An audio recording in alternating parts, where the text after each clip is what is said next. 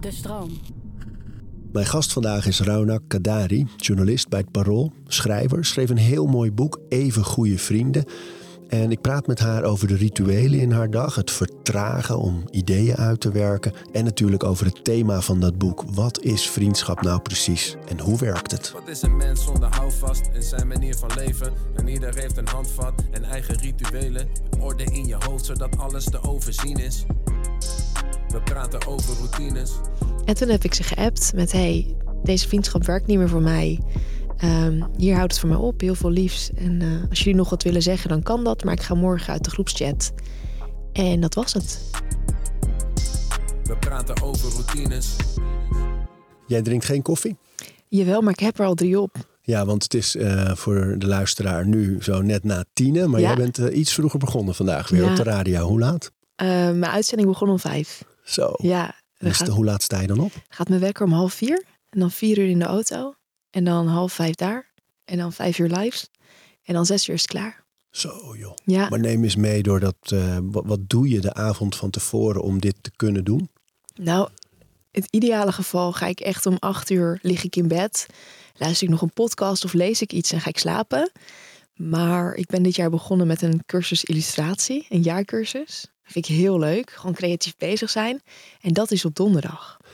S'avonds. S'avonds, ja. Dus dan kom ik helemaal hyper thuis. Ben ik helemaal gelukkig, want ik geniet daar echt van. En dan moet ik gaan slapen. Eh, dat lukt niet altijd. Eh, dus dat zijn korte nachtjes. Ehm, en ik weet hoe belangrijk slaap is. Dus ik heb ook besloten dat ik per 1 juli stop. Zodat ik gewoon zeven nachten goed kan slapen. En ook wel echt kan doen waar ik blij van word. En ik heb dat radio nu drie jaar gedaan. En ik vind het echt magisch. Want het is zo, vooral als het live is, je kunt niet knippen en je weet dat er mensen zitten te luisteren. En we hebben altijd actuele onderwerpen waar ik zelf echt heel erg van aanga. Dus vandaag hadden we het tekort van schooldirecteuren. Ehm, en toch vind ik mijn slaap belangrijker. Zo joh, ja. Moeilijke afweging. Eh, nou, toen ik hem had gemaakt, gaf het vooral heel veel rust. Dus ik heb heel lang getwijfeld. Want tenminste, ik dacht altijd, je doet wat weg. Maar ik krijg er heel veel voor terug. Dus ik krijg er mijn hele fitte vrijdag voor terug. En ik krijg er zeven nachten slaap voor terug eigenlijk. Ehm, dus zo probeer ik het te benaderen. Van ik heb dat nu drie jaar gedaan. Het is mooi geweest en door. En zo'n cursus illustratie, hè? Wat, wat, ehm, hoe werkt dat bij jou? Dat je besluit zoiets te gaan doen in je drukke leven als journalist? Ja, ik probeer altijd naast mijn werk iets te doen waar eh, ik mezelf ontwikkel. En ik heb eigenlijk altijd elk jaar wel iets gedaan. Dus eh, twee jaar geleden was dat een cursus eh, schilderen met olieverf. Ehm, en daarna was het een cursus, ehm, god, wat was het nou? In, InDesign was het met eh, achter de PC. En toen ging ik mijn boek schrijven. Dus toen dacht ik, ja, in dit jaar is dan mijn boek het project. En dat boek is af. Dacht ik, ja, wat ga ik dan dit jaar doen? En dan ga ik altijd een beetje kijken van waar word ik blij van. Toen heb ik nog nagedacht over een cursus mediteren.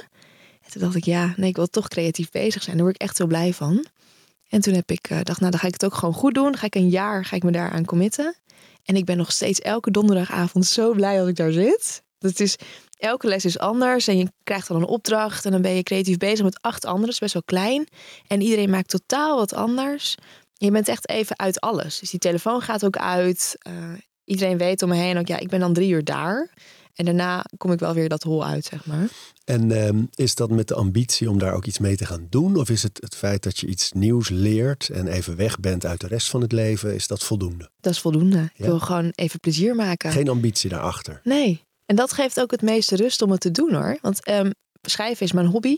Uh, daar heb ik mijn werk van gemaakt. Dus als ik nu schrijf, is dat niet altijd ontspannen.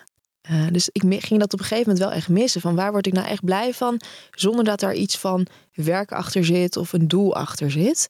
Ja, en dat is met tekenen of schilderen bij mij. Uh, daar zit nul doel achter. En blijf je het doen na zo'n cursus? Dus de, bijvoorbeeld die olieverf, schilder je nu nog wel eens? Ja, ja, zeker. Ja, wel veel minder maat. Ik heb geen huiswerk, dus dan is toch die druk is er dan minder. Maar er staat thuis wel olieverf en, en acryl en een ezel. En er zijn altijd doeken, zodat als ik zin krijg, dan ga ik dat doen. Wat schilder je? Nou, echt van alles. Ik heb wel eens dat ik dan denk, nu was ik uh, op vakantie naar Parijs en toen hadden we ook mijn, ik had mijn verjaardag gevierd en toen zat die tafel vol eten. En toen heb ik een foto daarvan gemaakt en toen dacht ik, ja, dat wordt een schilderij. En dan wordt dat mijn volgende project. En dan ga ik daarmee aan de slag. Leuk. En dan, uh, en dat hoeft helemaal niet goed te zijn ook. En dat geeft ook wel een soort van rust. Je mag gewoon aanmodderen, je mag gewoon kliederen. Lekker bezig zijn. En heb je, eh, kijk je dan naar schilders voordat je denkt, eh, zo wil ik het ongeveer gaan doen in die stijl? Of? Uh, nee, ik kijk wel op Pinterest van wat wil ik een beetje. Maar eigenlijk is het gewoon gaan. Het kan niet fout. En dat geeft ook wel heel veel rust. Want toen ik mijn boek ging schrijven, ging ik heel erg nadenken van oké, welke stijl moet het zijn? Of als je een krantenartikel schrijft, ga ik nadenken van oké, hoe moet het, welke, welke stijl wordt het deze keer? En dit hoeft helemaal niet in een stijl. En als het niks wordt, is het ook prima. Gooi je dat doek weg. En de stijlen, van, van waar, um, waar vind je die? Dus de, hoe bepaal jij van, voor een stuk in het parool of um, een stuk, ander stuk dat je schrijft dit is de stijl. Waar, aan de hand van wat bepaal je dat? Nou, vooral wat voor, wat voor artikel het wordt. Dus soms is het gewoon hard nieuws. En dat breng je dan zo feitelijk mogelijk. En je wil ook helemaal niet verstrikt raken in een mening of een subjectiviteit in zo'n stuk. Daar wil je echt van wegblijven. En soms is het, um, als het een eigen bevinding is of een trend die je ziet, um, dan kijk ik meer vanuit mezelf. Dus dan is het ook leuk als je van tevoren bedenkt: oké, ik wil het wat uh, losser opschrijven. Of het mag met iets meer humor. Of het mag met iets meer um, uh, eigenheid erin. En soms is het ook wel heel erg zoek hoor. Of dan overleg ik met mijn chefs en dan zeg ik van hé, hey, dit wil ik maken, maar wat is de beste vorm daarin? En dan gaan we het erover hebben. En dat is wel het voordeel van in dienst zijn bij een krant, dat je daar wat meer ruimte voor hebt. Ja, ik vond het ook leuk aan, aan hoe je je boek geschreven hebt, Even Goede Vrienden. Um, is dat het, het is heel informatief. Het is echt een onderzoek naar wat is vriendschap? Hoe werkt het? En hoe werkt het niet ook? Ja, zeker. Ja. Um, daar een beetje essayistisch, maar ook fijn opgeschreven. Bijna als een roman ook wel. Je bent je eigen zoektocht ook een ja. beetje. En dat deed me heel erg denken aan wat je nu zegt. Van de, het kiezen van zo'n stijl. Wat je in, in Nederland veel minder ziet. In kranten en zo. En, en weekbladen. Is dat die literaire vorm van journalistiek. Hè? Dus Bas Heijnen doet het bijvoorbeeld wel een ja. beetje. Die heb ik wel eens een heel essay over Paris Hilton horen schrijven. In Frankrijk heb je veel filosofen die durven over het nationaal voetbalteam of zo te schrijven. En hier zie je dat veel minder. Hè? Ja, we vinden het ook helemaal niet fijn doorgaans als iemand een mening heeft in een tekst. Of een beetje door laat zijpelen wat, wat hij van iets vindt. En dat is enerzijds kun je zeggen dat is heel goed omdat je daarmee wel bij de feiten blijft. Want dat is ook wat nieuws is. Hè? We brengen de feiten of zoveel mogelijk de feiten. En op het moment dat je dan gaat uitweiden, essayistisch wordt, of eigenlijk meer je persoonlijkheid erin gaat leggen, dan wordt het dus ook weer wat subjectiever. Um, en dat is in een tijd waar eigenlijk iedereen een mening heeft en waar iedereen dat ook continu op, op socials uh, spuit, uh, heel lastig. En daarmee bemoeilijk, bemoeilijk je het ook voor de lezer. Van wat is hier nu waar? Of wat, is, wat weten we zeker? En wat is nu jouw visie? En in de krant wil je dat ook zo goed mogelijk onderscheiden, denk ik. Dus we zitten ook wel heel erg van: oké, is dit jouw visie of is dit een feit? En hoe ga je dat dan aan de lezer duidelijk maken? Dus dat is wel continu waar je aan moet denken als je zo'n stuk schrijft. En met zo'n boek is het gewoon heel duidelijk. Het is mijn boek. Ja. Um, en wat feitelijk is, dat is natuurlijk het is wetenschappelijk onderbouwd. Dat staat erbij. En de rest is van mij. Even terug naar die ochtend, de, Ja. de- deze ochtend, hè, vandaag. Dat je na zo'n uitzending, want hoe laat ben je dan klaar? Van Ehm, vijf tot? Vijf tot zes is het live. En dan ehm zes uur ben ik klaar. Dan knip ik nog snel die podcast. En dan ben ik ongeveer om kwart voor zeven thuis. Ehm, en dan meestal ga ik even slapen. Dus dan ga ik ook echt weer douchen, slapen, anderhalf uur slaap pakken. En dan begin je opnieuw aan een ochtend. Dus dan, dan sta ik heel rustig op. En dan kan je dus ook eh, goed slapen, want dan heb je dus al wel koffie gedronken. In de Eh, ochtend? Nee, nee, nee. Oh, dat doe je niet? Nee, nee dat doe ik Ah, niet. om die reden ook. Omdat dat je- ik dan anders niet meer slaap. ja. Ja, dus en ik, het douchen is echt een soort aandachtsritueel van oké, eh, we gaan weer, we gaan een soort mini-nacht in nog. ja, we gaan weer slapen. Lekker schoon in bed. Anderhalf uur slaap pakken. Ik laat ook altijd de, de gordijnen dicht in mijn kamer, zodat die donker blijft. Dus als ik thuis kom, is het donker. Douchen, slapen en dan sta ik weer op. En dan begin ik eigenlijk zoals ik mijn andere ochtenden begin. En ben je op dat moment eh, slaperig genoeg om direct in slaap te vallen of doe je daar nog iets voor? Nee, ik ben slaperig genoeg. Ja, het is echt liggen en gaan. Heerlijk. Ja, dat is echt heel fijn. Ja, Ja. En dat heb ik ook wel nodig.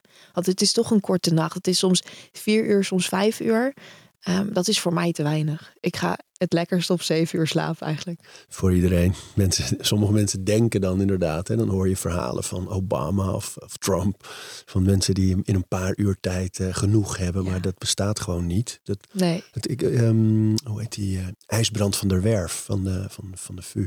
Heeft er een heel mooi boek over geschreven over slaap. En die zei dat er wel, het bestaat wel, en dat het in de genen zit dat mensen echt veel minder nodig hebben. Ja, Maar dat is zo'n absolute uitzondering dat bijna al je systemen in je lijf gaan er gewoon aan op den duur als je te kort slaapt. Het is gewoon je hele herstel en je En je huishouding. honger Ja. en je stress. Honger, en, eh, ja, temperatuur, stress, alles. Ja, Ja. nee, dat, eh, dat onderschatten mensen echt nog steeds. ik merk het ook wel als ik niet dat slaapje doe, zeg maar. Als ik thuis kom, dat ik dan gewoon de hele dag een beetje cranky ben. En, en ook de hele dag honger heb. Ja. Dan alleen maar denk, oké, hoe kom ik aan energie? Terwijl het is gewoon slaap. Ja. Het is helemaal niet calorieën of zo. Nee, joh. En eh, als je wakker wordt, ben je fris wakker. Ja, Niet, Ja. eh, niet, niet nog een beetje zo. Want als, als ik overdag anderhalf uur zou slapen, dan zou ik echt wakker worden met What are all these people doing in my bedroom? echt? Nee, dat heb zo de hele niet. dag zo slaperig blijven. Nee. Nee, ik heb, dan, ik heb ook altijd wel zin in de dag. Dus ik word doorgaans ook gewoon blij wakker. Dus als ik dan wakker ben, denk ik, oké, we gaan ervoor. Het is vrijdag en vrijdag is ook altijd voor mij wel een leuke dag. Want dan ben je de week aan het afronden. Stukken die in de zaterdagkrant staan, staan klaar. Ehm, ik ben dan wel echt heel blij. En wanneer heb je dat dan gedaan? Als je de stukken voor de zaterdagkrant, die moeten op vrijdag ingeleverd worden? Nee, meestal eerder eigenlijk al. Oh. Ja. De, de krant wordt eh, doorgaans gemaakt van achter naar voor. Dus de achterste stukken zijn het minst actueel. Eh, en die, staan ook het eerst, die liggen ook het eerst klaar. Dus als ik een stuk voor zaterdag heb, dan eh, ligt die eigenlijk donderdag wel klaar. Soms zelfs op woensdag. En vaak is het ook eigen nieuws of achtergrondnieuws. En dat is dan van mij. Dus dat, dat, dat weten we al van tevoren. Het kan ook zijn dat er op vrijdag nog iets gebeurt hoor. En dan gaat het mee in de voorste pagina's. Maar de grootste zaterdagstukken die staan, eh, liggen al klaar. Die heb je al gedaan dan? Ja. Ja. En op andere dagen, want dat doe je dus niet op vrijdag, waar zit dat, dat schrijfwerk en dat spitwerk?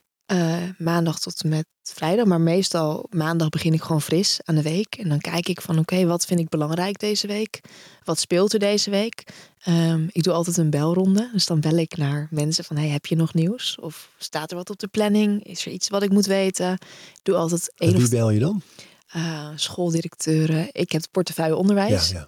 Dus ik doe dan schooldirecteuren, ehm, vakbonden, ehm, schoolbesturen ook, losse leraren of mensen die iets te maken hebben met, met het onderwijs. Ik heb ook al een paar mensen bij de gemeente zitten die me dan af en toe wat doorfluisteren. Eh, en andere bronnen. Dus ik heb al overal in de stad wel wat bronnen zitten. Ehm, en ik ga ook altijd één of twee keer per week met iemand koffie drinken. Gewoon, er hoeft niks uit te komen. Maar ik wil wel even horen wat er gebeurt in dat onderwijsveld. Ehm, en dan ga ik daaruit kijken, oké, wat wil ik deze week brengen? En waar heb ik tijd voor? We zijn een team als het parool, maar het onderwijs is wel iets wat ik doe. En dan kijk ik, oké, wat ga ik deze week maken? Wat, wat moet ik maken? En dan ga ik aan de slag. En dan komt er tussendoor altijd nog ad hoc nieuws. Dus deze week was het die examenstunten zijn mega eh, trending. Nou, dat komt dan tussendoor en dat pak je dan tussendoor op. Dat is niet zo heel veel werk. Ehm, en zo gaan we eigenlijk door. En als er dan echt wat groots gebeurt, dan verdelen we dat altijd met de krant. Dus ehm, iedereen weet waarschijnlijk wel de, de gijzeling bij eh, het Leidseplein van de Apple Store. Nou, als zoiets gebeurt, dan staat er bij de krant staat iedereen op scherp. Ook als je geen dienst hebt, ook als je vrij bent. Iedereen denkt, nou oké, hoe gaan we dit aanpakken? Ehm, en dan wordt er een soort van op op stel en sprong wordt er een, eh, een teamverdeling gemaakt.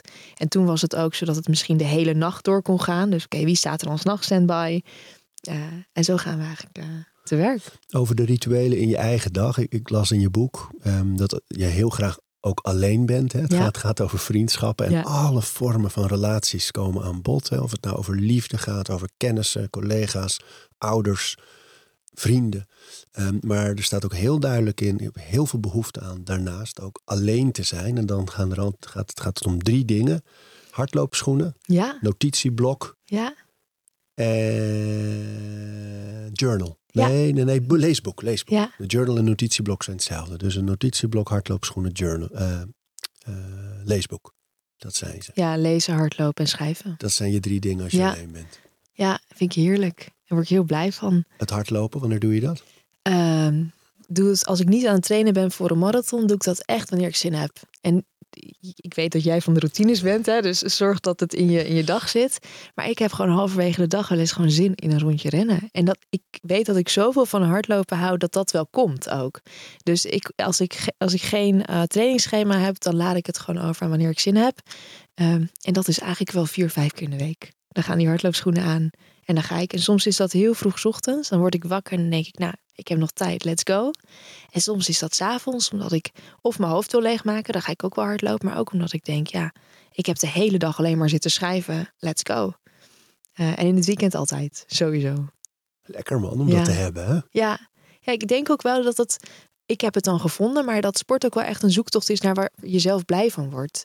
Ehm, ik heb zelf heel lang gejudo'd, uh, tot mijn achttiende. En toen was ik daar wel echt klaar mee. En toen moest ik echt gaan zoeken naar wat vind ik nog meer leuk. Toen ben ik drie maanden op tennis gegaan. Vond ik verschrikkelijk. Toen ging ik kickboksen. Vond ik ook niet helemaal geweldig. Ik heb toen nog een lesje Krav Maga gevolgd. Yoga. En toen dacht ik, nou nee. Toen heb ik het gewoon gelaten. En op een gegeven moment zei iemand, ga je mee hardlopen? Toen dacht ik, nou, waarom niet? En toen ontdekte ik dat ik dat echt heel leuk vond. En ik kon er niks van. Ik kon nog geen kilometer hardlopen, maar ik genoot er gewoon van. En sindsdien is dat mijn ding. Ik vind hardlopen echt de poëzie van de fitnesswereld. Ja. Ja, dat je, het, het heeft eigenlijk een link naar nagenoeg alle disciplines. Ja. Dus zelfs als er niet in een sport zoals voetbal of, of rugby of wat dan ook hard gelopen wordt, dan nog is het, het bouwen aan het uithoudingsvermogen, de VO2 max, het, ja. Eh, de, de, dingen die er mentaal gebeuren. Heb je dat boek gelezen van uh, Murakami? Ja. Ik, vind het, ik vond het vooral heel mooi om in zijn hoofd te kijken wat, waar hij aan denkt als hij hard loopt. Want dat is echt bij iedereen anders. Dus je hebt ook wel mensen, ik ken ook mensen om me heen die gaan rennen gewoon omdat ze denken het moet. Ik moet in beweging komen. Maar hij heeft er echt een soort van liefde voor ontwikkeld. En dat schrijft hij ook heel mooi op. Hij kan natuurlijk fantastisch schrijven. Ik heb dat boek uiteindelijk twee keer gelezen. Omdat ik dacht, ja, dit is gewoon genieten. En ik was aan het genieten van hoe hij aan het genieten was van hardlopen. Dan weet je dat het goed zit. Ja, ja. En hij heeft natuurlijk ook wel, hij woont op een fantastische plek om te rennen. Dat is natuurlijk ook wel weer zo. Dat is nou elke dag 10 kilometer? Ja, ja, je hebt het in mijls, maar volgens mij komt het rond, uh, rond de 10 kilometer inderdaad. Ja, ja fantastisch. Ja, dat vind ik ook, ook daarover. Als je, als je over sport uh, mooi kan schrijven, echt literair schrijven over, over sport. Heerlijk, ja. Dus je hebt onze overrennen eh, podcast met Sander. Die heb, ik gewinst. Ja. ja. zeker. Ik heb er zo van genoten. Ja, dus ik, je, je redacteur vroeg net aan mij, leer je er dan wel wat nieuws van? Zeg, ja, nou dat niet per se, maar het is zo inspirerend om te horen hoe andere mensen blij van worden van wat ze doen, überhaupt. En het maakt niet uit wat het is, ja. maar die passie en die drive, ja, daar ga ik heel lekker op. Ja, nou zeker. Ja, dat is vaak. Hè. Ik denk dat dat met, met podcasts, met boeken, met nou, eh, ook wel vaak zo is dat je, je hoeft lang niet altijd echt nieuwe informatie tot je te nemen, maar soms dingen bevestigd krijgen. Of inderdaad het, het vuur van het enthousiasme van anderen voelen. En denken, ah, dat geeft je ook zin om weer te gaan. Ja. En het is een, ook uh, voor mij in ieder geval dat je ingetapt blijft op, uh, op wat je zelf mooi vindt. Dus op feit dat je gewoon, je moet jezelf blijven voeden in ja, de dingen waar je van geniet. Ja. Ja, en dan kom je ook bij door stilte. Dus die tijd die ik alleen nodig heb, die is er ook om te ontdekken waar word ik nou echt zelf blij van. Hoe doe je dat? Um, ja, door, door echt te vertragen. Dus als je alleen bent, dan word je dus niet continu onderbroken door, door een ander. Of door de mening van een ander of door de vragen van een ander. Maar praktisch gezien, hoe vul je dat in? Hoe bedoel je? Dus in je dag, waar, waar zit stilte? Uh, s ochtends, eigenlijk altijd. Uh, ik woon alleen, dus ik heb dan echt wel de stilte voor mezelf. Uh, mijn vriend weet ook dat ik, als we samen op vakantie gaan, ook wel echt even tijd alleen nodig heb. En dat is ook helemaal oké, okay, gelukkig. Um, S'avonds ook wel vaak. Maar ik heb ook als ik de hele dag op een redactie zit, dat ik dan wel er even tussenuit sneak om een rondje te wandelen. Gewoon even alleen. Uh, vaak wel muziek op, vind ik heerlijk. Of een podcast. Maar ook wel eens zonder als, als, als de zon schijnt. En gewoon als is, al is het maar 10 minuten, dan ben ik toch weer even opgeladen en dan kan ik weer. Omdat je anders, tenminste ik, echt continu in dat hoge tempo doorga. En daarin ook mezelf een beetje kan verliezen. Van oké, okay, rammen, rammen, rammen, rammen, rammen. En dan aan het eind van de dag kom ik thuis en denk ik, ja, wat heb ik, wat heb ik eigenlijk gedaan? En de dag daarna staan er dan wel stukken van mij in de krant. Maar ja, ik voel het dan niet echt. Terwijl als ik een klein beetje vertraag en een beetje bewust ben van wat ik aan het doen ben. Dus dat kan al door die 10 minuten wandelen. Dan zoom ik even uit van ja, dat ben ik aan het doen. En dat vind ik belangrijk. En daar wil ik nog wat meer aandacht aan besteden. En benoem je dat ook? Dus dat je. Ja, ik heb bijvoorbeeld zelf als ik wandel, dan, uh, als ik om die reden ga wandelen, dan, dan uh, ga ik als een carousel eigenlijk mijn gedachten af. Van, soms neem ik echt iets mee om op te kouwen. Van, uh, ja, dat ik in mijn bedrijf of zo ergens mee zit. Ja. En waar ik over na wil denken, want ik heb een oplossing nodig. En dan neem ik hem echt mee. En, je zet een intentie. Ja. ja. En als ik daar dan een antwoord op heb, dan maak ik een notitie in mijn telefoon. En dan volgende. Dan draai, ik draai echt een carouselletje oh, af. Mooi. Ja, zo doe ik het soms bewust. Maar ik heb ook wel eens dat ik gewoon ga lopen en denk... oké, nu ga ik kijken wat zich aandient. Van even stil zijn en dan komt Ja. er een gedachte. En daar vind ik iets van of daar voel ik iets bij. Of misschien ook niet. Eh, als het nodig is, nou, maak ik een notitie ergens van. Als het een idee is bijvoorbeeld. En dan eh, zeg ik, oké, die is klaar. En de volgende. En, eh, ja, dat heb ik van, eh van Mo Gaudat, was bij ons de gast in deze podcast. Een voormalige Google-topman. En die praat met zijn brein. Dat noemt hij Becky. Ja, ik heb En- dat gehoord, die podcast. Eh, Maar dat, en dat vond ik zo interessant dat hij zei van als je tegen Becky zegt bijvoorbeeld oké deze angst ken ik al, die hoef je me niet meer voor te leggen. Eh, dat, dat, dat je brein ook luistert daarnaar van oké, die hebben we gehad, volgende gedachte. Ja. En, en dan ben ik sinds die dat gesprek gaan doen en toen merk ik dat vind ik heel fijn bij het wandelen, omdat je echt goed kan afronden. Dit speelt in mijn hoofd, dit is een groot thema. Oké, doordacht, volgende. En wat doe je als je vastloopt? Ehm, hoe bedoel, wat bedoel je? Nou, als je dat thema niet los... eh, Dan gaat het de hele wandeling door. krijgt. Ja, oké. Ja. dus dan ben je de hele tijd mee bezig. En dan? Ja, en dan, of hij komt ook steeds weer terug. Weet je, dan kan ik wel zeggen, als ik bijvoorbeeld een notitie heb gemaakt, dan kan ik wel zeggen, oké, volgende gedachte, Ja. maar dan komt, dient hij zich weer aan. Ehm, Dus je moet hem echt afsluiten. Ja, en ook en, en doorgronden. Van, ehm, ik merk namelijk op de dingen die blijven spelen, dat heeft toch vaak met ja, de wat negatieve dingen te maken bij mij dan. Ja, Ehm, die blijven zich wel aandienen. Dat is, daar is niet vaak van, oké, hebben we nu wel over nagedacht, klaar. Want daar zit vaak toch wel een angst of een zorg, li- ligt daaraan ten gronde. En, die komen dan toch weer vaker terug. Dat, is, dat vind ik moeilijker om die... eh, en doe je ook aan schrijven? ja, ja, ik heb die. Remarkable, Ja? die, eh, de, de notebook. Ehm, en, eh, maar ik schrijf wel in bullet points. Dus het, het journalen wat jij doet, las ik. Ja, Eh, echt, heel daar wil ik trouw. het natuurlijk met je over hebben. Ehm, het echte opschrijven, dat, dat, dat is nou echt zo'n punt in mijn leven dat ik het vaak hoor en tijden gedaan heb, weer even verlies. Dan ga ik terug naar bullet points. Met, met wel, welke gedachten zijn er, wat speelt er, wat vind ik daarvan. Zodat ik wel de patronen kan zien. Dus het voordeel van journalen, dat voordeel wel. Maar het uitschrijven, daar denk ik nu bijvoorbeeld, nu ik het las bij jou, dacht ik weer, ja, Ja. dat moet ik echt weer oppakken. Je hebt het boek wel gelezen van Julia Cameron, toch? Ja. Ja, ja, ja. ja, ja. Ehm, The Artist Way. Artist Way. Ja. Ja, en eh, hier ook behandeld met eh Free Dekker heet zij. Zij geeft in Amsterdam de cursus, eh, The Artist Way. Artist. Way cursussen. En eh, die morning pages. Ja, fantastisch. Hoe doe jij het? Ja, die morning page is heel trouw. Elke ochtend? Elke ochtend. Ja, ik schrijf die drie pagina's en ik heb ook wel eens gedacht, nou dan doe ik er twee. Maar ik merkte ook echt dat als je er twee doet, dat je veel minder diep komt dan drie. Ja? Ja, omdat bij het, ik begin altijd zelf met het opschrijven wat ik heb gedaan. Of een beetje wat, wat aan de oppervlakte ligt. En pas later ontdek ik wat daaronder zit. Dus, dus bijvoorbeeld, ik heb gisteren... ehm, eh, zat ik een beetje in de stress qua tijd. En toen heb ik een belangrijke afspraak afgezegd. Maar dat was de enige afspraak die helemaal voor mij was. En de rest was werk. Maar op dat moment denk ik, oké, er moet wat weg. Dus ik zeg die afspraak af, want dan heb ik wat meer ruimte in mijn dag. En pas toen ik ging opschrijven, toen ontdekte ik van, oh, maar dus eigenlijk het enige wat die dag, eh, op die dag stond voor mij, dat heb ik niet gedaan. En dan ontdek je, maar waarom dan niet? Ja, omdat je werk belangrijker vindt. Nou, dat is helemaal niet zo. Maar wel omdat ik die druk voel om te presteren vanuit werk. Ehm, en zo ga je dan steeds meer die, lagen, die lagen in.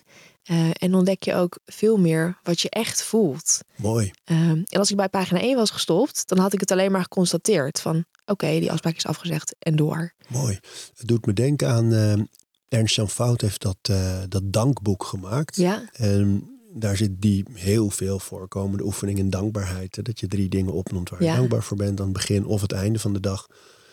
Alleen hij maakt daar nog een, eh, een trapje ook, wat jij dus ook doet, eh, bovenop. Door te zeggen, eh, je vervolgens af te vragen, waarom ben je daar dan dankbaar voor? ja, Dus niet alleen het constateren of het noemen, maar precies wat jij nu zegt, nog even verder graven van wat raakt mij daar dan in dat, dat ik hier juist zo dankbaar voor ben. ja. En dan komt die verdieping en dan ga je ook veel meer begrijpen waarom het voor jou zo belangrijk is. hè? Ja, dat bewust worden, dat is zo belangrijk. En dat, ik snap heel goed dat dat een beetje op de achtergrond verdwijnt. Omdat we best wel snel leven doorgaans. Niet iedereen, maar meestal wel. Eh, En bij dat snelle blijven we echt bij dat oppervlakte. En dat is zo zonde. Ja. Dat is echt heel zonde. Dus daar gebruik je stilte voor. Ja. Journalen. Hoe lang journal je in de ochtend? Ja, drie da- jij zegt hier heel, dit klinkt hip, journalen. Het is gewoon een dagboek schrijven. Ja, het is gewoon routine, routinematig schrijven. That's Ja. it, ja. Eh, drie pagina's. Dus het ligt aan hoe lang ik erover doe. Ik heb het een paar keer getimed. Ik zit ongeveer rond de 20 minuten. Soms iets sneller, soms iets langzamer. Met de hand of eh, Met de hand. Ja, je moet echt met de hand schrijven. Wil je het, echt het ultieme resultaat bereiken, Ja, zeg hè? maar. Ja, ik kan als ik ehm tik op de laptop of op mijn pc... eh, echt wel een soort van afwezig tikken. Dat zit zo in mijn systeem dat ik gewoon weet, ik kan tikken terwijl ik aan iets anders aan het denken ben. Uh, het zijn niet de beste teksten, maar het kan wel. Terwijl je, als je journalt, wil je juist uh, bij jezelf blijven. En er gebeurt er, ja, ik blijf afleveringen opnoemen. Steven van der Stichel is een gedragspsycholoog. Um, de Universiteit in Utrecht. En die, uh, die heeft ook daar ook gewoon onderzoek naar gedaan. Dat op het moment dat je met de hand schrijft, de combinatie van gewoon de, de handelingen ja. met de hand en dat je, je brein die hand moet, dat, aan moet sturen. dat, dat doet cognitief zoveel dat je ook dingen veel beter opslaat en veel meer eigen maakt. Ja, en bij jezelf blijft. Dat, ja. dat, snel, dat sneller gaat er ook weer uit. En daar wil je eigenlijk van wegblijven. Of daar wil ik heel graag van wegblijven als ik zoiets doe. Is je handschrift veranderd eh, toen je weer meer met de hand ging schrijven? Of doe je dat je hele leven al? Nee, het is nog steeds even lelijk. Daar baal ik echt van. Ja, je ziet wel eens mensen met zo'n hele mooie pen schrijven. Volgende cursus. Ja, ja dan misschien wel, ja. En dan zie je mijn handschrift en denk ik, ja, het is nog wel net leesbaar, maar mooi is anders. nou, ik merkte met die Remarkable dat ik in het begin echt veel moeite had weer met handschrijven. Van natuurlijk gewoon een tekstje in een boek of een... Maar echt alinea's schrijven, dat, uh, dat was heel houterig en heel... Uh, ja. En na, naarmate ik het weer elke dag ging doen, merkte ik dat, dat mijn handschrift ook wat kleiner, maar netter werd weer. Ja, het is ook niet bepaald. Uh, ik zal geen schoonheidsprijzen ermee winnen. Maar wel is het weer veel overzichtelijker. Ik ben me er echt weer meer in, uh, aan het bekwamen. Toch werkt dat een je beetje. Je wordt zo. toch beter in ja, wat je ja, doet. Ja. ja. ja. Deze aflevering van Overroutines wordt aangeboden door Squarespace. Een alles in één platform waar je je eigen website kunt bouwen en beheren. Maakt niet uit of je producten, diensten of je passie met de wereld wil delen. Het kan allemaal bij Squarespace. Ik noem even kort drie handige functies van het platform. Met het ontwerpsysteem kan je makkelijk je website vormgeven en het helemaal eigen maken. Squarespace analyseert hoe je website presteert en wat er voor nodig is om je bedrijf online verder te laten groeien. En ook kan je abonnementen en exclusieve content aanbieden aan betalende leden. Start nu je gratis proefperiode via squarespace.com slash overroutines. En ben je klaar om je website echt te lanceren? Gebruik dan de code overroutines. Dan krijg je 10% korting op je eerste aankoop van een website of domein. Dan die andere twee. Dus je hebt dat, uh, dat journal, het notitieboek. Gaan daar ook nog andere dingen? Is dat ook voor ideeën? Ja, dat is ook voor ideeën. Ja, maar die komen daar gaandeweg ook. Maar ideeën, moet ik zeggen, die komen de hele dag door. Ja. Dus ik sla dat overal nergens op. En ik probeer dan altijd uh, elke avond even al mijn aantekeningen ergens gestructureerd op te slaan. Want ik ben ook wel eens onderweg en dan spreek ik even snel wat in, in mijn, op mijn iPhone. Of als ik hier nu een idee zou hebben, dan zou ik tegen jou zeggen: help me even herinneren straks. Of even snel oppennen. En dat probeer ik dan wel allemaal te verzamelen. En ik gebruik nu Notion. Oh ja, dat? ja. ja Want dat... uh, leg het eens uit, Notion. Ja, Notion is een productiviteitstool voor creatieven. Ik denk dat ik dat zo zou omschrijven. En het heeft eindeloos veel mogelijkheden. Um, maar het biedt vooral heel veel overzicht. Um, en je kunt er hele templates in maken die voor jou persoonlijk werken. Dus ik heb nu voor mezelf een template gebouwd, krant. En dan staat er uh, ideeën mee bezig, nog uitzoeken, um, in bewerking, wacht op publicatie. En dat is voor mij heel handig, omdat als ik even denk, oké, waar ga ik aan werken? Dan zie ik gewoon, dit is het. En ik kan zo schuiven. En die heb ik dan, daar heb ik echt twee dagen voor genomen om dat te bouwen. Dat ik helemaal trots was daarna. En voor mij werkt dat. Uh, en dan heb je nog je agenda erin zitten, je to-do-lijst. Uh, um, en wat voor mij werkt, hoeft niet voor jou te werken. Dus jij kan weer iets bouwen wat bij jou past. Dus misschien wil jij allemaal podcast formats erin bouwen. Nou, dat kan ook. Maar ik heb ook losse tekstjes die je erin kwijt kan. Of losse vlodders heet ze dan bij mij. Van gewoon een, een gedachtespinsel. En dan kun je altijd als je een moment van rust neemt of inplant, even terug. Oké, okay, wat wil ik hiermee? En soms wil je er helemaal niks meer mee. En dan kiep je het eruit. Ja, ja. Doe je ja. dat ook? Ja, zeker. Dus je ja. gaat af en toe doorheen en denkt, oké, okay, dit gaat niks. Ik heb uh, standaard op vrijdagmiddag check ik dat even. Van oké, okay, wat heb ik allemaal deze week opgeslagen? Wat gaat mee? Wat gaat weg? Uh, en bij twijfel laat ik het staan. Dus dat is ook voor mij... Uh... En hoe bepaal je wat weggaat? Um, of het is gewoon echt een dom idee, wat, wat op dat moment een soort van het nieuwe wiel leek. Dat, dat is er heel vaak. Um, soms denk ik ook, okay, dit past niet bij mij. Dus dan um, stuur ik het door naar iemand anders. Ik heb ook wel eens ideeën voor, voor dingetjes. En dan denk ik, ja, maar ik ga dat zelf nooit maken. Uh, maar die misschien wel. En dan is het ook uit mijn systeem. Maar dan blijft het idee bestaan. Um, en ik kijk vooral waar ik zelf op wil focussen. Dus wat vind ik zelf belangrijk? Ik vind schrijven gewoon heel fijn. Dus alles wat met schrijven te maken heeft, wil ik Blijft. bij me houden. Ja, precies, dat wil ik bij me houden. Maar andere ideeën, zoals podcast-ideeën of zo, denk ik, ja, ik gun dat een ander, want die wordt daar veel blijer van dan ik. Dus ga maar lekker doen. Ja, zo werkt het. Hè? Dat staat uh, ook zo'n mooi boek van Elizabeth Gilbert, Big Magic. Ja. Over het creatief proces, vooral over schrijven eigenlijk. Maar die heeft ook de overtuiging dat ideeën bestaan gewoon in het universum, zweven ze rond. En het is aan jou of aan mij of aan wie dan ook om ze te plukken en ze te realiseren. Maar als je het niet doet of je wacht te lang, dan zal een ander het plukken. En terecht. En ze geeft ook echt het voorbeeld van een boekidee dat maar niet van de grond kwam. En ze had het. En een paar jaar later zag ze dat boek, dat idee, door een ander geschreven, ja. gewoon gerealiseerd. Dat is zo'n leuke gedachte eigenlijk. Ja, maar ik hoop ook wel dat we meer gaan delen met z'n allen. Want het is vaak van, oh, dit is mijn idee, wat doe jij met mijn idee? Terwijl misschien heb ik een heel goed idee, maar jij kan jij er het veel beter uitwerken dan ik. Ja. Dus ik denk ook als je, als je een beetje vastloopt in je eigen ideeën, dat je dan gewoon geeft aan een ander, gun het een ander. Ja. Of anderen betrekken soms ook. Dat je, ik merk dat soms met ideeën zo lang rondlopen dat ze, en dan blijven ze ook een beetje vaststaan. Terwijl als je de energie van anderen erop zet, gaat er ook weer iets stromen. Als je mensen erbij betrekt die er ook daar energie in gaan steken, dan komt er echt veel sneller iets van de grond. Zo samen iets doen is fantastisch. Ja, dan zijn we bij het thema van het boek. Ja. Even goede vrienden. Even goede vrienden, ja. ja de, de hoofdvraag is echt een zoektocht naar hoe vriendschap werkt en niet werkt. Ja. En het is eigenlijk te filosofisch, denk ik, en misschien wel te groot, maar ik weet dat je het in het boek ook doet. Dus als je, wat is vriendschap nou eigenlijk? Vriendschap is de meest vrijwillige vorm van liefde die we kennen. Ehm, zo zou ik hem zelf samenvatten. Na je onderzoek. Na mijn onderzoek, ja. De meest vrijwillige vorm van liefde die we kennen. Ja, je hebt um, familieliefde en ik noem dat in het boek ook ouderliefde. Um, dat, dat kiezen we niet. Dat, dat vinden we vanzelfsprekend dat we dat niet kiezen. Um, die zijn er. En hoe we daarmee omgaan, dat is een tweede. Dan heb je je romantische liefde. en dat is uh, we denken vaak dat het helemaal vrijwillig is, maar daar zit natuurlijk ook lichamelijke behoeftes bij. Dus je hoort wel eens mensen zeggen: uh, Ik weet niet wat ik in die gast heb gezien. Of ik heb geen idee wat ik in die partner toen zag of in mijn ex zag. En dat kan vaak ook komen doordat je op dat moment uh, verliefd was. En dat is een lichamelijke reactie. Dat zijn stofjes die worden aangemaakt. Hedy Dancona noemde liefde ooit toen ik er sprak een tijdelijke gekte. Dus dan ben je niet jezelf, je bent niet toerekeningsvatbaar. Vond ik een hele mooie omschrijving. Um, en daarnaast heb je vriendschap. En daar komt geen lichamelijke behoefte bij kijken. Daar zijn geen familiebanden mee gemoeid. Dat is helemaal vrij van construct. Dus je hebt met partnerrelaties nog wel of samenwonen, of een samenlevingscontract, of trouwen. Dat zit nog wel echt in dat systeem. Vriendschap kent dat niet. Er bestaan ook geen vriendschapsconventies. Uh, we kiezen helemaal vrijwillig onze vrienden uit.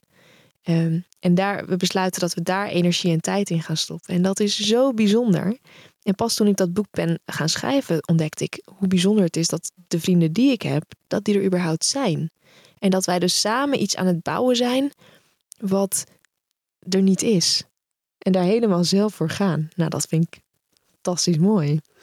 Je kwam erop, het idee, denk ik, om het te schrijven. Tenminste, daar begint het ook mee natuurlijk. Met het, het uitmaken van een vriendschap. Hè? Ja. Dat je, en de gevoelens die daarbij kwamen kijken. Ja, ja dat klopt. Ik Kun je had, daarover vertellen hoe dat ging? Ja, ik had... Um, uh, ik liep stage bij een krant. En op dat moment uh, liepen er drie anderen ook stages. We waren met z'n viertjes. En stage lopen bij een krant is fantastisch, maar ook heel pittig en zwaar. En wij waren een soort van soulmates. Dus wij deelden echt lief en leed. Dus als er iemand uh, iets verkeerd had gedaan, dan deelden we dat. Uh, ondertussen had de een die had geen cent te makken. Uh, die ander had relatieproblemen. En we waren echt een, een vriendengroep van vier. Um, eentje werd uiteindelijk ziek, dus we bleven met z'n drieën over. En onze stage hield op. Maar we hadden wel zoveel herinneringen samengemaakt. En we hadden zoveel liefde voor elkaar ontwikkeld. Dat we heel graag vrienden wilden blijven. En dat zijn we ook best wel lang gebleven daarna. maar we ontdekten ook dat onze uh, persoonlijkheden heel erg uit elkaar lagen en dat we ook andere verwachtingen hadden van vriendschap. En zij wilden heel graag elkaar elke week zien, minimaal. En dat was voor hen echt een harde eis voor een vriendschap. Ehm, en dat mag en dat kan en dat deden ze ook. En ik was me op dat moment een andere kant op aan het ontwikkelen. Ehm, ik wilde eh, meer tijd besteden aan mijn werk. Ik had net een fulltime baan gekregen. Ik wilde graag blijven rennen. Ik had ook andere mensen om me heen waar ik tijd aan wilde besteden. Dus ik wilde me niet vastleggen op één keer per week minimaal. En ik kreeg daar ook een beetje benauwd van. En dat werd heel vaak een ding. Dus dat werd elke keer dat ik er niet was op die vrijdagmiddag waar ze wilden afspreken, ontstond er een soort van mini-frictie. En dat stapelde zich bij mij op. En we spraken het wel uit, maar het bleef toch elke keer opnieuw datzelfde probleem. Dat jou verweten werd dat je er niet bij was en het schuldgevoel dat daarmee gepaard Ja, dus ik voelde me schuldig van inderdaad, ik doe hen tekort. Ik hield wel echt van ze, maar ik, wil, ik kon niet aan hun verwachtingen voldoen. Um, en ook elke keer weer, elke keer toch een mini-ruzie. Toch elke keer energie lekken. Van oh, ik moet me weer verantwoorden. Ik kan er weer niet bij zijn. En op een avond werd het me echt gewoon te benauwd. Toen dacht ik, ja, wat ben ik eigenlijk aan het doen? Ik, ik kap er gewoon mee. En toen heb ik ze geappt met, hey, deze vriendschap werkt niet meer voor mij. Um, hier houdt het voor mij op, heel veel liefs. En uh, als jullie nog wat willen zeggen, dan kan dat. Maar ik ga morgen uit de groepschat. En dat was het. Hoe voelde dat? Op dat moment een enorme opluchting. En de dag daarna ook. Want ik ging slapen en ik weet echt dat ik dacht: oh ja, dit is klaar. Wat heerlijk. ja, en ik, het, is, het is heel stom, want ik heb het te lang laten duren. Want als ik eerder had gezegd: van hé, hey, wat zijn jullie verwachtingen van vriendschap? Ik kan er niet aan voldoen. Um, laten we er gewoon mee kappen. Dan had ik ongetwijfeld daarna nog wel een drankje met ze gedaan. En dan was ik niet boos op ze geweest. En dan was ik ook niet zo verdrietig geweest. Maar omdat het zo hoog is opgelopen, voelde ik me en heel verdrietig en schuldig naar hen. Ehm, en ik zat met een schuldgevoel uh, en met een spijtgevoel van... is het niet heel arrogant om een vriendschap uit te maken? Of egoïstisch of hoogmoedig? En hoe moet je eigenlijk een goede vriend zijn? Want ik vond dat zij tekortschoten in onze vriendschap of in mijn behoeftes zien. Maar voor hen schoot ik tekort. Dus hoe moet ik dan een goede vriend zijn eigenlijk? Wat is daarvoor nodig? En wat is vriendschap eigenlijk? En kan je wel een vriendschap uitmaken? Maar zoals die vriendengroep hè, die, uh, in die chat van schrokken die ervan dat jij het zo officieel benaderde als iets dat dus ook afgebroken kan worden? Uh, nee, nou, we hebben het ervoor wel echt gehad over wat, wat willen we nou uit deze vriendschap halen. Um, en we waren het er allebei wel over eens, of alle drie wel over eens, dat we het erover moesten hebben. En dat vond ik al heel mooi, moet ik zeggen. Dat op een gegeven moment zei een van de drie, die zei: Voor mij is vriendschap uh, dat je elkaar regelmatig ziet. En die ander zei: Ja, voor mij ook. En ik zei: Ja, dat is het voor mij niet. Dus er was wel altijd wel, um, aan het begin waren het hele constructieve gesprekken. En je probeert dan ook naar elkaar toe te komen. Want als je echt van iemand houdt, dan ga je ook, uh, tenminste, dat zou ik doen, dingen opofferen voor die ander. Dus ik heb tijdens het schrijven van het boek ook wel andere vrienden gebeld. Heel expliciet van, hey, wat verwacht je van onze vriendschap? En toen zei er eentje, ja, ik wil jou vaker zien. En het liefst elke week. En toen zei ik van, ja, ik krijg daar echt nog steeds benauwde gevoelens van. Maar ik wil je wel als vriend houden. Dus is elke week bellen dan ook oké voor jou? En dat vond hij prima. En zo kom je dan dus dichter bij elkaar. Als je daar echt moeite voor wil doen. Alleen bij die vriendschap met, met wie ik het heb uitgemaakt, met die twee ik zag niet beweging. Er kwam, van hen was het gewoon, oké, van hun kant was het één keer per week punt. En van mijn kant niet. Ehm, en ja, dan is het voor mij ook wel klaar. En dan, ja. Had dat te maken ook met het in stand houden van, van wat was? Dus dat je in die periode dat je alle drie bij de, de krant stage liep, elkaar zoveel zag en daar fijne gevoelens waarschijnlijk aan overhield. Dat, dat, ik heb het gevoel dat veel mensen in vriendschap proberen iets vast te houden wat ooit zo was. Maar het moet ook groeien, toch? En, en, een nieuwe fase in kunnen gaan. Zeker, ja. En het moet ook, uh, je maakt herinneringen met elkaar en die wil je graag vasthouden. En wat we vergeten is dat die herinneringen altijd zullen blijven. Dus die heb je. Dus je hoort wel eens koester de mooie momenten, maar die raken we ook nooit meer kwijt.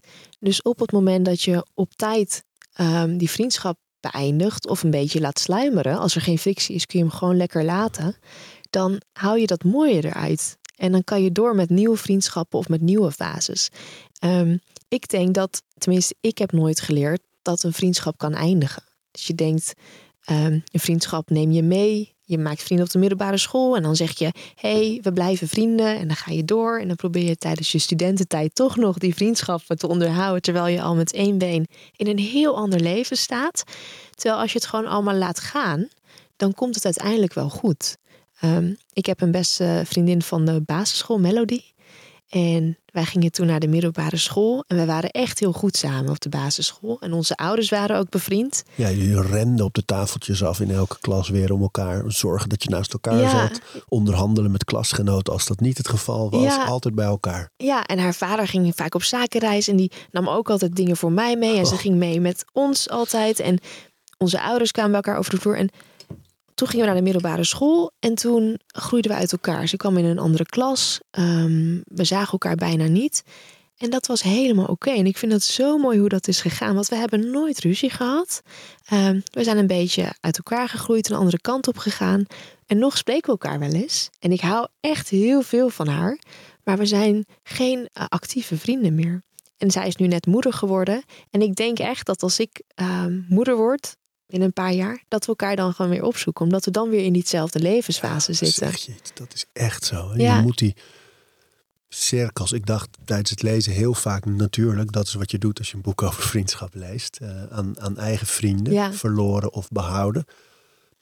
Maar dat, mijn conclusie van de laatste jaren is heel erg de- inderdaad als je de sociale kringen, de, de cirkels, elkaar raken. Dus je, ik- een vriend waarmee ik eerder een paar keer per week sportte. Toen was die periode heel hecht. Eh, hij verhuisde, dus dat sporten viel weg. Vriendschap weg een beetje, Ja. weet je wel. En, en die cirkels, als die elkaar niet raken, bij kinderen gebeurt het in, in grote mate. Als je kinderen krijgt, van, dan verandert er heel veel. Ja, dat geloof ik Zo meteen. raak je mensen ook een paar jaar kwijt. Maar het opbouwen daarvan vind ik lastig. Dus op het moment dat je... Sommige mensen raak je even een paar jaar kwijt, zoals jij Melody. Dat is oké. Het blijft Ja. toch iets. Ehm, maar dan op een gegeven moment weer een soort nieuwe cirkel te moeten bouwen samen. Van waar vind je elkaar weer? Hoe, hoe zwengel je dat weer aan? Zo expliciet mogelijk. Ja? Ja, we doen nog echt heel veel onbewust. En dat is zo zonde. Ehm, ook bijvoorbeeld de liefde uitspreken voor je vrienden. Vaak doen we dat als iemand jarig is of een nieuwe baan heeft of als hij iets heeft bereikt. Terwijl dat, je vriendschap hangt helemaal niet aan die mijlpalen. Maar maak gewoon expliciet dat je van die ander houdt. Ehm, en dat geldt ook met een, die vriendschap op nie- een nieuw leven inzwengelen. Nou, Melody en ik hebben elkaar gewoon echt op een gegeven moment geappt van... hey, zullen we het nog een keer proberen? Gewoon heel expliciet. En dat is zo mooi, omdat je- je weet dat die intentie, er, die intentie is goed. En het is ook heel, nou misschien lui of het is een beetje naïef om te denken dat het wel vanzelf gaat. Ik vergelijk vriendschappen ook met, eh, met een kiem die er al is. Dus dat is dat sprankje wat overslaat als je elkaar ziet, die vriendschap. Maar die kiem die moeten we wel bewateren met energie en tijd voordat het uitgroeit tot iets vruchtbaars. En dat moeten we blijven doen. En dat is vriendschap ook. Van je moet bewust tijd en energie erin steken. En dat moet je blijven doen, wil je dat het iets groters wordt. Dus als jij denkt, ik wil die vriend weer zien, zeg dat dan gewoon. Ja, maar daarachter zit natuurlijk ook een soort schuldgevoel. Ik denk nu bijvoorbeeld aan één vriend die ik echt al echt, echt lang ken. Veel te weinig zie. Ehm, hij appt best wel vaak van, hey, hoe is het? Eh, eh, zullen we, zal, zal ik eens langskomen? Of kunnen we dat? Of ik heb een theatershow daar. Of, Ehm, en, ehm, en, en ik niet. En ik merk als ik over nadenk dat ik die vriendschap wel mis. Maar ik weet ook dat het in mijn huidige tijdsindeling heel lastig wordt om bijvoorbeeld s'avonds, want hij is aangewezen op de avonden, eh, vaker af te spreken. Ja, Dus daar zit ik met een soort dilemma van dat ik wil eigenlijk zeggen, hé, hey, ik mis je en het lijkt me fijn je vaker te zien. Maar ik weet ook dat het wel in de praktijk heel moeilijk zal worden.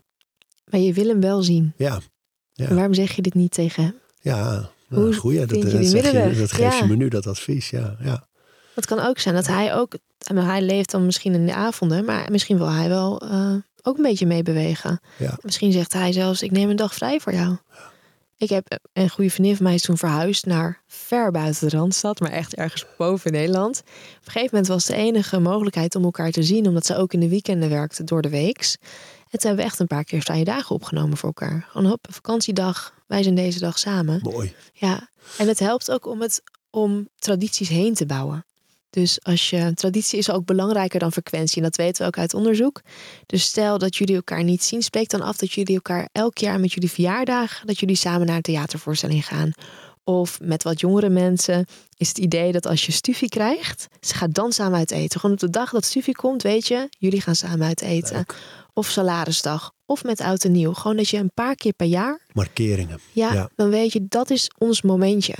En dat kan al voldoende zijn om die vriendschap in leven te houden. Goeie, maar ik vind het ook heel mooi wat je zegt van benoem het. Want dan geef je ook die ander de kans om actie te ondernemen hè, Ja. of iets aan te geven. Dat is natuurlijk in elke relatie belangrijk, maar bij vrienden natuurlijk ook. Want Ik merkte ook, mijn vrouw zei op een gegeven moment tegen mij: Je bent je vrienden echt aan het verwaarlozen. Zo aan het gaan, gaan, gaan. Veel met werk bezig. Dan de kinderen, weet je, Ja. de, de erf en de boerderij en de dieren. Dus er bleef weinig tijd. Je bent je vrienden aan het verwaarlozen. En ik merk dat er, je, je, je lacht veel minder. Het stroomt minder in je leven. Dus het was nogal een confronterend gesprek. Ja, wat mooi dat ze dat ziet dan. en ook zegt, ja. Ze zei, je moet echt nu, eh, je moet ze opzoeken. En toen heb ik er eh, twee van, eh, van eh, een handvol. Ehm, heb ik eh, gevraagd of ze meegingen naar een zweethut. Want ik die had ik al staan, die sessie, met, met andere mensen. En eh, toen dacht ik, dan vraag ik die twee vrienden, Ja. vraag ik mee. En het was zo'n verrijkende dag. Ik had het trouwens in die zweethut gek genoeg moeilijker dan ooit. Ik, eh, echt, ik, kon ik wilde er eigenlijk een paar keer uit. Ik zat er helemaal niet goed in. Maar de dag zelf, gewoon eromheen, lekker praten met die jongens. We reden er samen naartoe en ook samen terug. Ja, En eh, het was heel, eh, heel fijn. En ik merkte ook meteen een soort lichtheid daarna. Gewoon veel gelachen, weet je wel. En ehm, ja, het was, het was een hele fijne ervaring. Dat je merkt, zo simpel is het. Want dat, dat vind ik ook mooi, dat je zo benadrukt in het boek. Dat, en dat zie je ook in onderzoek nu over longevity, hè, langer leven. Veel terug. Dat vriendschap is, is een heel belangrijk element van gelukkig zijn. ja, het is onmisbaar. Eh, Heb jij onderzocht hoe dat dan werkt? Nou, wat je wil eigenlijk is dat je altijd kunt ontspannen. Of dat je eh, denkt dat je kunt ontspannen. Eigenlijk is dat al genoeg. Eh, op het moment dat we niemand om ons heen hebben waar we op kunnen terugvallen, dan gaat ons lichaam permanent in stressstand. Dus dan ben je permanent aan het overleven in plaats van leven. En dat klinkt misschien heel heftig en misschien denk je, nou, ik heb dat niet nodig. Maar alleen al het feit dat er niemand achter je staat als je valt, zorgt voor stresshormonen in je lichaam. Dus ik vergelijk het in het boek, ik heb het metafoor als, als een matras. Ja, Omdat dat is het hoofdstuk waar een Ari, ene arie in een zit. eenzame man van Ja. 46. Ja, Ben jij niet voor de duidelijkheid. Nee, ik ben 49. Ehm, dat is dat als je dat matras, dat zijn je vrienden. En als je ehm, hulp nodig hebt, of als je valt, op welke manier dan ook, of dat nou financieel is, of je gezondheid, of er gebeurt in je leven, waardoor je onderuit gaat, dan wil je op een mat, wil je, als je valt, wil je ge- opgevangen worden. En dat het liefst zo zacht mogelijk. Dus dat matras, dat zijn je vrienden. Dat matras is er ook om onze eh, geluksgevoelens te vermenigvuldigen. Want als je vrienden hebt, dan ervaar je elk gevoel wat intenser. Dus je verdriet is intenser en jouw verdriet, maar je deelt ook het verdriet van je vrienden. Maar als je geluk hebt van jou of van je vrienden, dan kun je dat ook delen. Dus dat is een beetje dat matras. En ik heb met eh oud-denker des Vaderlands gesproken, Paul van Tongeren. Tongeren. Ja, en hij heeft ook veel geschreven over, over vriendschap, ook vanuit filosofische inzichten. En hij zegt ook, eh, vriendschap is een behoefte die doorgaans niet geëffectueerd hoeft te worden. Dus je hoeft er geen gebruik van te maken. Dus je hoeft niet je vrienden eh, nodig te hebben, maar alleen al weten dat ze er zijn, geeft je een gevoel van rust. En die rust in je lijf, die is onmisbaar voor een gezond leven. En we weten ook uit onderzoek dat als je geen mensen om je heen hebt waar je op terug kan vallen, dat je ongezonder bent fysiek en mentaal. Goed hè. Interessant hè. dat Ja. Het, zo, ja, het is in die blue zones ook altijd weer. Ja, Halen ze dat naar voren. Het gevoel van community. Ergens bij horen. verbinding. Je wil ook gezien worden door een ander. Ja. Ehm, dat zijn allemaal menselijke behoeftes. En nu je het Paul van Tongeren noemt. En we in de filosofiehoek zitten. Je noemt ook. ehm, ik vond een paar van die oude filosofen. Je had Augustinus die zei. Twee dingen zijn belangrijk. Een gez- eh, je gezondheid en een vriend. Ja. En het zijn de twee belangrijkste dingen in het leven. En je noemt Aristoteles. Die heeft het over die drie elementen van vriendschap. Ja, Dat het eh, ge- volledige gelijkwaardigheid, daarin is het echt anders dan andere relaties. Volledig. De wederkerigheid, hè, dat je er voor elkaar bent. ja. En wat was die derde nou ook alweer? Eh, vrijheid. Vrijheid. Ja, Oh ja, oeh. Ja, en daar hebben we het eigenlijk nu ook steeds een beetje over gehad. Dat je bij vrienden toch soms het gevoel hebt van type vriend dat blijft trekken terwijl je het niet kan geven in de tijd. Ja. Dat, daar is geen vrijheid. Dat was ook de reden dat je het uitmaakte. Dus. ja. ja, het vriendschap is ook de enige relatie die we kennen die niet eenzijdig kan zijn. Dus ehm, bij een liefdesrelatie kun je zeggen: Ik ben verliefd op jou. Ehm, ook als jij dat niet op mij bent, ik ben nog steeds verliefd Ja. op jou. Ehm, bij een oude relatie krijg je al liefde vanaf dat je geboren bent, terwijl je helemaal niet weet of je ook van je ouders houdt per se. Dat, dat is voor heel veel mensen vanzelfsprekend. Oh man, Maar tussen. Ik moest gewoon. Ik kreeg een brok in mijn keel bij het verhaal van je vader, man, in het zebrapad. Ja, ja wij, ik, heb, ik heb daar echt nog heel, ik denk daar nog heel vaak aan terug. vertellen? Ja, zeker. Even tussendoor. Eh, wij gingen vroeger wel eens op vakantie naar Cussus-sur-Mer. Dat is in Frankrijk. En we hadden daar altijd een appartementje. En het enige wat we daar deden, dat vond ik toen fantastisch, was naar beneden, zebrapad oversteken. Dan zaten mijn broer en ik de hele dag op een brug te vissen, sardientjes. Ik had toen nog gewoon vis. Ik vond het nu heel zielig, maar toen deed ik dat gewoon. Dan haalden we zelf de, de vissen van de haak. En elke keer we die in de emmer. En dan gingen we met die emmer terug naar het appartement aan het eind van de dag. En dan aten we sardientjes. En dat was onze zomervakantie. En we vonden het fantastisch. We wilden niks anders dan dat. En dat zebrapad naar het appartement, dat was eigenlijk ehm, een heel gerespecteerd zebrapad. Dus die auto's die stopten altijd. En wij mochten ehm, altijd wel er alleen terug naar het appartement als we goed keken. En ik weet nog één keer had een vis het aas van mijn eh, hengel eraf gebeten. Dus, wij gingen, dus ik ging terug naar het appartement met mijn pa om een nieuw aas te halen. Ik loop terug en mijn pa op een achterstandje. En ik kom bij dat zebrapad. En de eerste auto stopt. Dus ik denk, ik kan. En op dat moment hoor ik een hele harde rem. Getoeter. En er komt een witte Mercedes. Komt van links op de tweede rijbaan. En ik sta daar. En ik zie, ik zie die witte auto. En mijn pa die rent dat zebrapad over. Die heeft geen idee wat er gebeurt. Maar die rent gewoon dat, dat zebrapad op. Die pakt me bij mijn elleboog.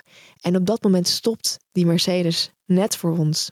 Als hij was doorgereden, dan was mijn pa als eerste geraakt.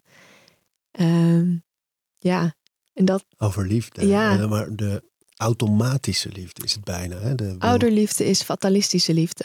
Dus je geeft je leven voor je kind. Hij had geen idee wat er aan kwam rijden. En het, het was echt hard. En ik weet nog heel goed dat die auto die voorstopte, die vrouw die daarin zit, die was zelf ook geschokt. Omdat zij zag het aankomen. Dus zij bleef ook stilstaan bij dat zebrapad.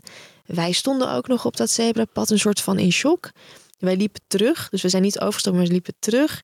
Die Mercedes is doorgereden en mijn vader hield me vast. En we hebben daar echt nog even gestaan.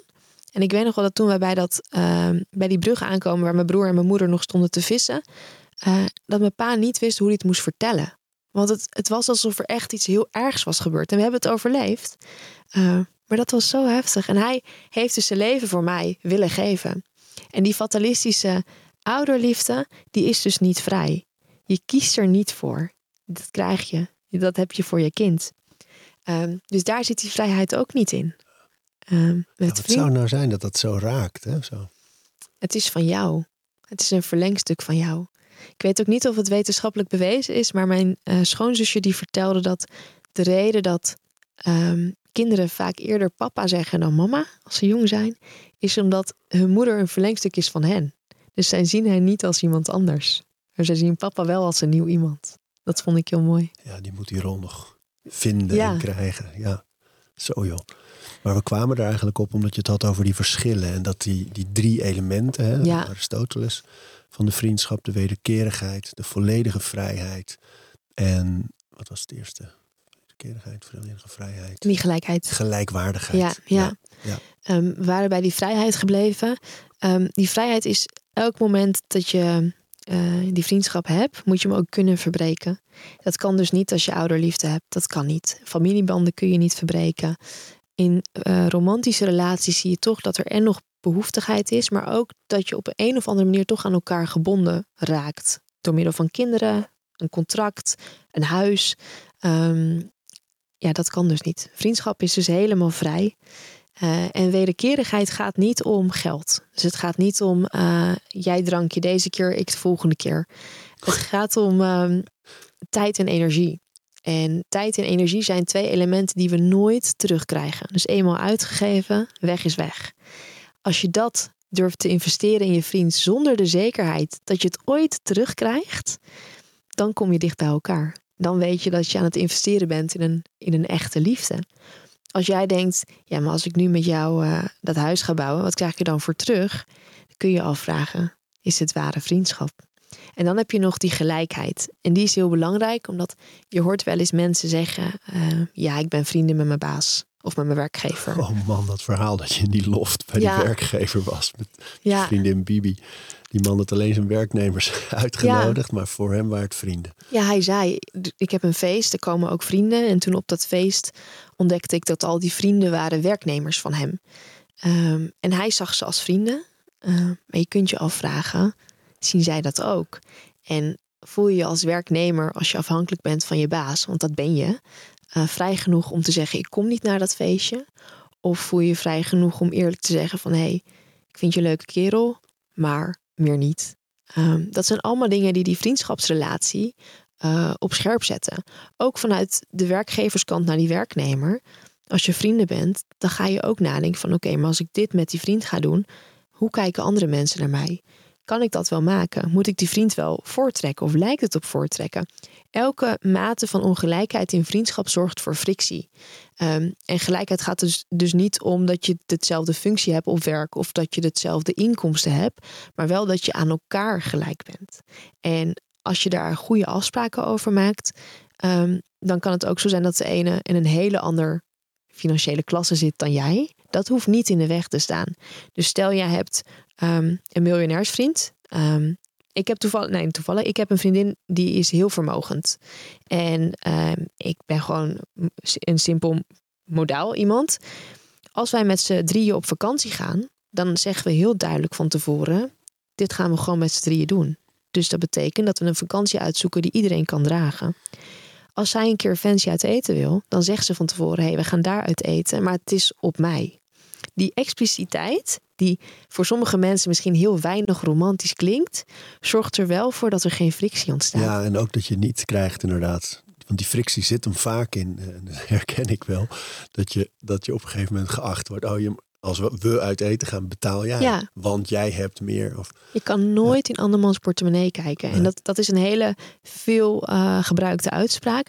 Maar dat is echt zo. Want je weet niet of die vermogende vriend eh, misschien ook nog twee andere gezinnen onderhoudt. Je weet niet of hij zijn ouders onderhoudt. Je weet niet of hij andere financiële keuzes maakt dan jij.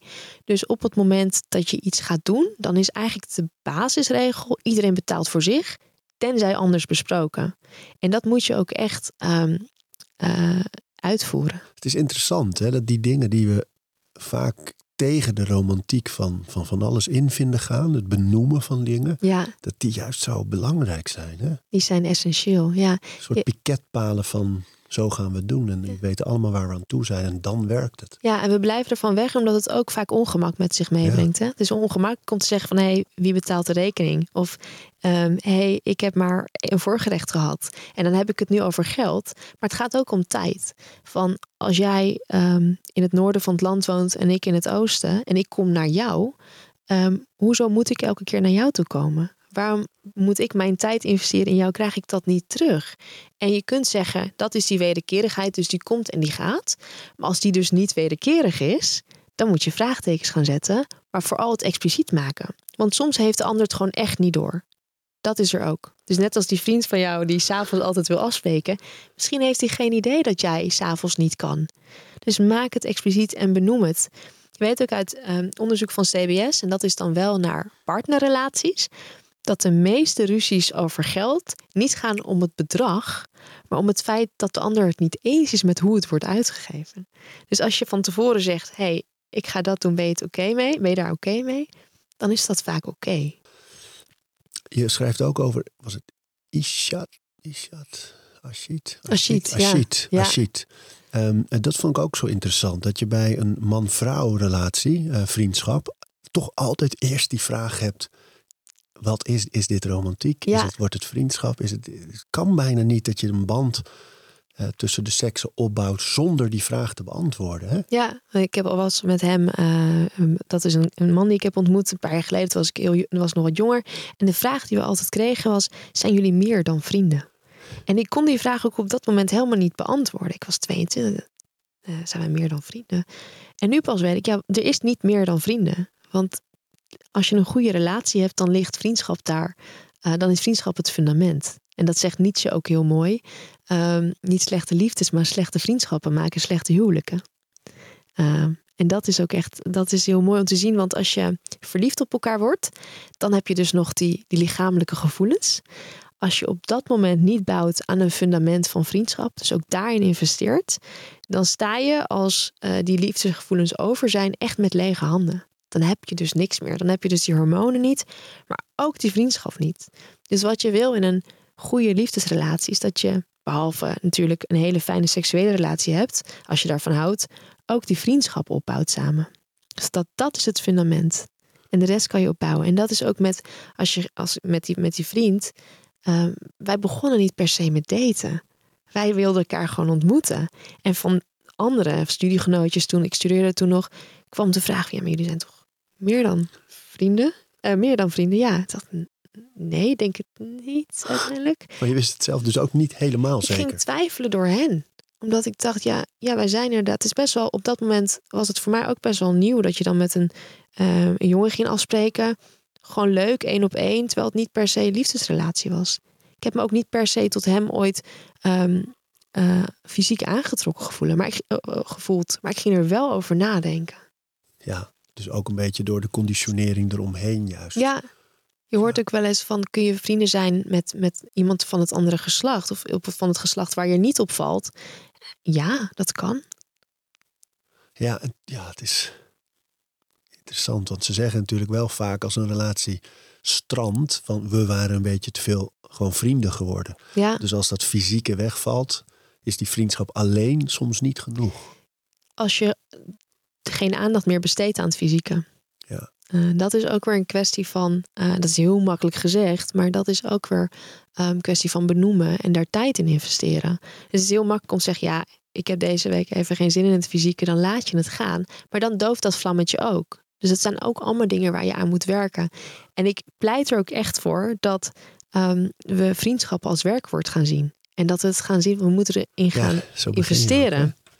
Ergens helemaal voorin stond dat. Ja, daar. Ik vriendschap, jij vriendschapt, wij vriendschappen. Ik heb gevriendschapt, jij Ja. hebt gevriendschapt, wij hebben gevriendschapt. Ja, dat het hard werk is. Het is hard werken. Net als een liefdesrelatie hard werken is om het in stand te houden, is een vriendschap dat ook. Het is leuk man, het boek. Ik heb er echt van genoten. Vind ik fijn om te horen. Ja, Vind ik heel fijn om te horen. er zitten nogal wat rituelen omheen ook. Hè? Het boek is trouwens nu wel echt te krijgen. Hè? Want ik zag je op je Instagram heel blij met de eerste Ja, ja. exemplaar dansen. Ja, je kunt hem nu bestellen. Hij, komt, hij ligt dinsdag in de boekhandels, 25 april. Maar eh, ja, dat is, dit is het enige boek wat ja, ik heb daarom, je gehad. neemt hem straks ook weer mee. Ja, want ik moet nog naar tv. Ja, natuurlijk. Even goede vrienden. Maar je krijgt er een van mij, hè? Dat weet Ja, je. leuk. Komt jouw kant op. Leuk. Jouw Instagram is gewoon Raunak. hè? Ja, ik was er vroeg bij. Ja. ja, je hebt gewoon je eigen voornaam als, eh, Ja. als Instagram-account. Dat is toch wel stoer. Ehm, nog andere plekken waar je te vinden bent? En uiteraard in het Parool. Ja, Eh, heel vaak in het parool. En dus Eh, nog maar even op de radio. Ja, ja, ik heb heel veel zin in. Dat het stopt. Ja, maar je Ja. vindt het wel heel leuk om te doen. Heel leuk om te Ja. doen. Ik hou ook heel veel van eh, zeven nachten gewoon slapen. Ja joh, dank dat je er was. Dankjewel voor je tijd. We praten over routines. Dankjewel voor het luisteren. En voordat je weer doorgaat naar andere dingen, wil ik je nog even wijzen op Over Inspiratie. Dat is het mailtje dat ik elke donderdag rondstuur met drie tips. Dingen waar ik zelf veel aan gehad heb. Kunnen producten zijn, artikelen die ik gevonden heb online, onderzoeken, eh, Instagram-accounts, podcasts, boeken, van alles eigenlijk. En ik denk dat je daar zelf ook veel aan kunt hebben. Dus vind je het leuk om dat mailtje elke week te ontvangen? Dan kun je je opgeven op ariboomsma.nl onderaan de pagina. Dan krijg je voortaan elke donderdag in je mailbox over inspiratie.